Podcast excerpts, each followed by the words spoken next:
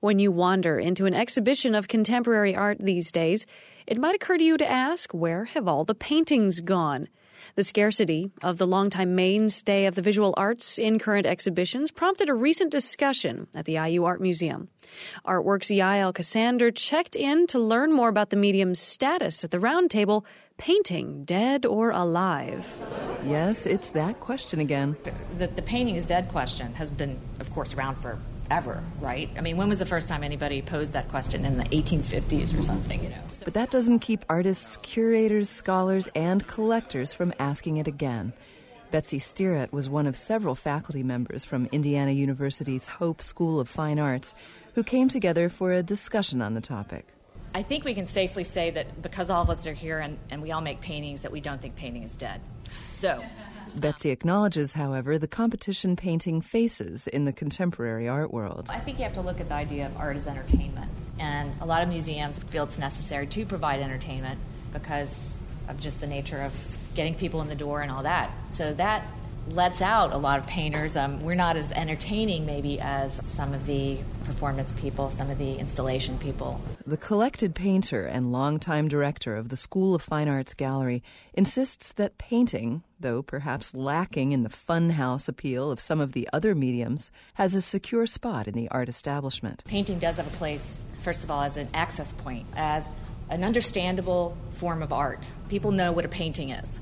They might not know what a video installation is, they might not know what a performance art piece is, but they know what a painting is fundamentally. And that access point, I think, is really important. What's more, Betsy asserted, the commercial viability of painting is indisputable. Painting has a very important role commercially. Uh, people still buy paintings, people want to own paintings. And whether we like it or not, the commercial aspect of the art world is what drives the art world. And that's why we're all here. So, if painting is such a solid commodity, why has a group of painters, professors, and art lovers gathered in a museum on a Friday afternoon to verify its vital signs? Maybe it's not only because there are so many other mediums vying for the limelight these days, but because so many so called painters are working outside of the medium. Assistant Professor of Painting Caleb Weintraub is one of the 42 faculty artists whose work is represented in the IU Art Museum's Triennial 2010 his piece? The, the title of this piece is Prelude to a Beatdown. Caleb calls the work a three dimensional painting. The way I approached it is a lot like a painting. Uh, I recognize that it's a sculpture, but a lot of my practice in the studio involves experimentation with media. I have to admit, I'm having a hard time understanding the wildly colored sculptural grouping as a painting.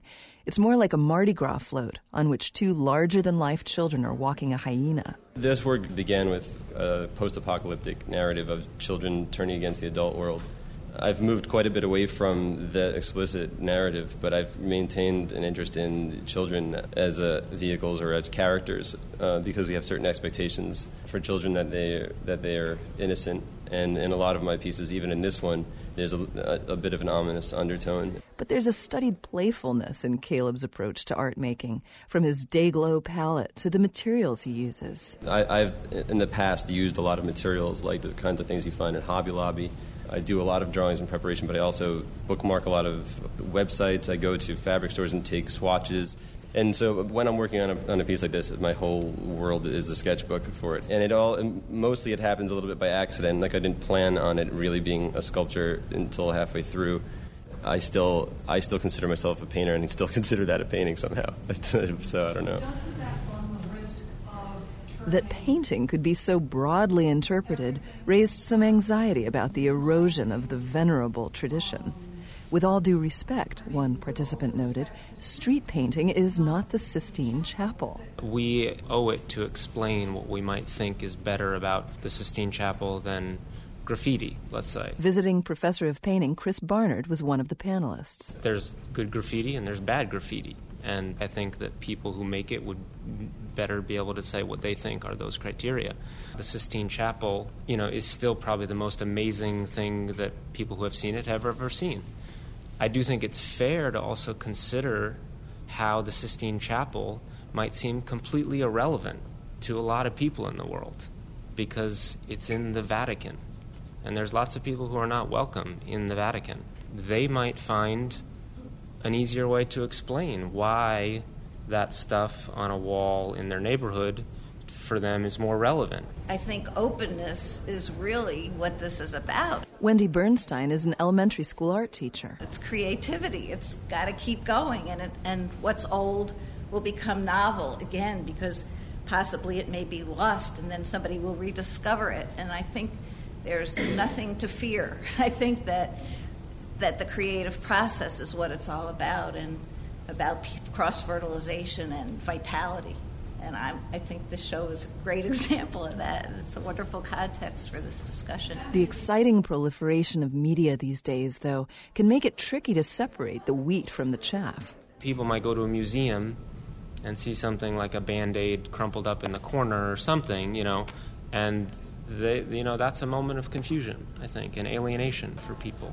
So, how to emerge from the confusion? Every every form has its criteria, and I think that it's harder for us, and that's what makes I think teaching and talking about art and making art really interesting is that we don't have the set criteria of everybody making hyper realist paintings anymore. So how how as makers do we allow access? You know, how do we allow people to understand what we do? Even if it's a crumpled up band aid, um, it's just how do we let people know what the intent is there? Um, and it's I don't know what the answer is to that. But I, I guess that is the challenge, you know, as makers and as viewers, is you know, even to take that example of the band-aid is like what could be the well-crafted version of that, frankly. You know, what is the, the genuinely intentioned version of that? In an art world that encompasses video, installation, and crumpled band aids, Betsy asserted, there is a place for painting, although that place may have shifted.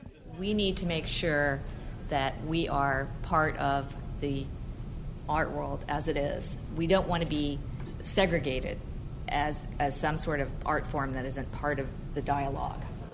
For WFIU's Artworks, I'm Yael Ksander. The IU Art Museum has programmed a number of discussions and tours in conjunction with the Triennial 2010, a showcase of the work of 42 artist teachers in the Hope School of Fine Arts.